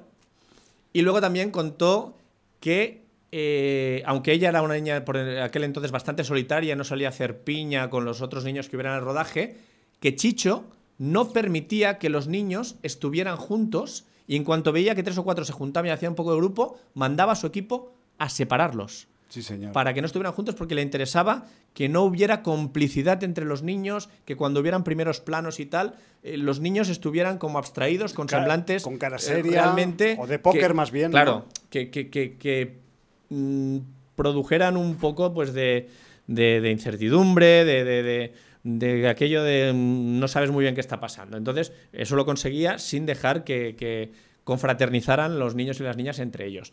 Y luego además también dice que ella no sabe si se hizo un- una premier de la película en que invitaran a los niños, pero que desde luego a ella no la invitaron. Con lo cual podemos pensar que Chicho tampoco eh, quiso que los niños fueran al preestreno, al estreno de la película, ni O, cosas o así. que se les relacionara también O con sea, la película. sí, Pensar, entonces, pensar bueno, también claro. que, que los niños aquí tienen un papel eh, bastante fuerte, bastante de adulto y quizás pues tampoco mm, se, sería o fue conveniente en ese momento que eh, se les tratara como si fueran adultos realmente cuando seguían siendo niños, ¿no? Por la película. Sí, que por cierto, ahora me estoy recordando yo que en una de las escenas de. Yo creo que era, era en la película de Shakespeare, de la troma, o si, si la has visto tú, era en la de Shakespeare, si no era en la, en la del asesino en serie. ¿Qué Hay una escena en que matan a una madre con una niña de tres años. Esto es en la de Shakespeare. Es la de Shakespeare. Sí, porque es la esposa de Sí, Próspero. correcto, correcto. Me acuerdo de ese detalle. Pues es que eh, el, el director de la troma coge a una niña de dos años y medio, tres años y la baña de sangre y vísceras y la deja llorando Bueno. mientras la filma. O sea, realmente es atroz. heredero. Es Sí, heredero. sí, es atroz como, como, bueno, claro, o sea, yo no sé, las asociaciones infantiles y tal que vean esta película dirán, esto es, es un maltrato infantil brutal, porque evidentemente ves la cara de esa niña de dos o tres años y no sabe lo que está pasando, No, está ni- realmente aterrada, bañada de sangre y vísceras y, y joder, o sea... Bueno, más, más que de vísceras, de cerebro, más bien. Bueno. Pero bueno. Vale, sí, es, es de cerebro, vale. Eh, Es Pero un bueno, spoiler ba- eso. bañada en cualquier caso. Sí, sí. Bueno, eh, que, que bueno, que me pareció una escena lo más brutal. O sea, habíamos pasado por homofobia, misoginia, habíamos pasado mm, todo tipo de drogas. de- Pero claro, eso me pareció lo más aberrante que vi en todo el festival. Bueno, es un detalle de Mr. Lloyd Kaufman que Sí. a pesar de, Que quizá de mi- que está viejito está muy, muy Quizá mi tope. condición de padre me hace que estas cosas pues no las vea con la distancia que de Exacto. otras. Y entonces, bueno, pues. No, y además, o sea, Un poco fuerte. El problema también que tienen los padres en quien puede matar a un niño es que son padres y entonces, eh, Bueno, no sé, evidentemente. mm, ante la situación que plantea el guion y el argumento, pues claro, se ven eh, desarmados, ¿no? Sí, pero, pero también yo creo que está muy bien llevada eh, por Chicho eh, como las fases, ¿no? Las fases Sí. de, de aceptación, de negación, de aceptación, de asunción, de mm, contraataque. O sea, realmente, eh, ¿hasta qué punto vas a aguantar una situación si ves que te está poniendo en peligro a ti y a los que quieres? Claro, no, y vas a Pues morir, claro, vas a llega, morir llega- seguro. llega un punto de no retorno y da igual que lo que te ataque sea un niño, sea un bebé o sea lo que sea. lo que sea. Porque realmente mm, estás en unas condiciones en que o, o atacas tú o te defiendes o no, no hay más, no hay vuelta de hoja, ¿no? Yo eh, no recordaba, y esto lo quiero decir, el, el toque, el detalle, el, el barniz, la, la- la pequeña, el pequeño hilillo que tiene la película de más mirándonos a la parte conceptual del argumento de yo lo llamaría ciencia ficción dentro de la explicación de lo que está ocurriendo en la historia. Es que Hay eh, un pequeño detalle que, que solo es un guiño, solo es un- una frase, solo es un- una expresión, pero que dices, me has desarmado, cabrón. O sea, es que como, como no conocemos el origen ni el porqué, exacto. eh, De lo por que eso está ocurriendo. Claro, por eso yo la, la emparento tanto con el pueblo de los malditos. En el pueblo de los malditos se se es más explícito Sí. de, de- de lo que está ocurriendo, pero aquí sin ser explícito, la manera de extensión es absolutamente... Aunque el tema era el demonio, yo abogaría más por la ciencia ficción también. Sí, yo, yo lo yo Totalmente, lo, ¿no? yo lo, lo veo muy claro y además es que me dejó una sensación también, a- aparte del pueblo de los malditos, que es una obviedad, también a la invasión de los ladrones de cuerpos. Me refiero que, que en, em, los comportamientos gregarios de los niños, las, la forma de moverse, cómo se comunican sin comunicarse, con, no sé, tienen unos rollos así que sin hablar, tío, te dejan ahí unos cuadros y unas sensaciones que, que, que- que están de puta madre, que es que, que, es que el Chicho era en eso un, un maestro en, en contar, en generar sensaciones sin hablar mucho, sin dar muchos datos, y bueno, y que es eh, en parte pues uno de los fundamentos del suspense, ¿no? De, de generar expectación o misterio a través de mm, unas pequeñas notas conceptuales solamente, ¿no? Y esto el hombre iba sobrado. O sea, Yo, yo solo te voy a decir una cosa. Tienes que venir, la tía y la abuela están muy mal, no sé qué les pasa, tienes que venir. Eh, mm, así es, así es. Y además, pues iremos, iremos y, y pasaremos. Con todas las consecuencias. Por las consecuencias de todo lo que tenga que venir. En fin, que si no lo habéis visto, que no os dé pereza, que No, nos hemos comido ya un programa otra vez. un programa, un programa y nos podríamos comer un trozo de otro porque eh, tendremos Todavía que... no hemos hablado de los cortos, bueno, pero no ha dado Y, y tiempo. no hemos hablado de otra de las propuestas totalmente opuesta a, a esta que acabamos de comentar, eh, española, que también vino después, que fue como si el... ¿Quién puede, matar a un, Ah. ¿Quién puede matar a un niño? Te deja esa sensación de buen cine, de saber hacer, de joder, qué lección, que, que, que con estos recursos que, que- que me has montado aquí, pues todo lo contrario, ¿no? Una Yo, yo me película- escudé, yo me escudé en el prejuicio. Tú te escudaste en el prejuicio y Me yo... escudé en el prejuicio, yo huí Y porque había un pase de tuno negro. Claro. Y entonces eh, todos los inputs que tenía esa película, además de gente de confianza con buen criterio, cercano al mío, Sí. era ni te acerques. Tú tuviste los arrestos, ya que además habías eh, llegado tarde. Claro, claro. Arrestos y penitencia. Penitencia total, o sea, esto es De rollo. quedarte si- a tuno negro. Si, si fuera seguidor de alguna religión, sería una puta penite- penitencia. Pero bueno, no, Pero que- no pero que sepas- que, que- que, aunque no quepa en el programa de hoy, Tuno Negro tiene que No, tener su espacio porque caerá- yo quiero oírte. Caerá aunque sea cinco minutillos, más que nada porque visto con 20 años de diferencia, que es muy poco, es mucho menos de que la diferencia que hay con qué pasa en, eh, quién puede matar a un niño, pero ya se pueden ver eh, algunas, eh, incluso intuir lecturas históricas y sociológicas de cómo era la gente solo hace 20 años, tío.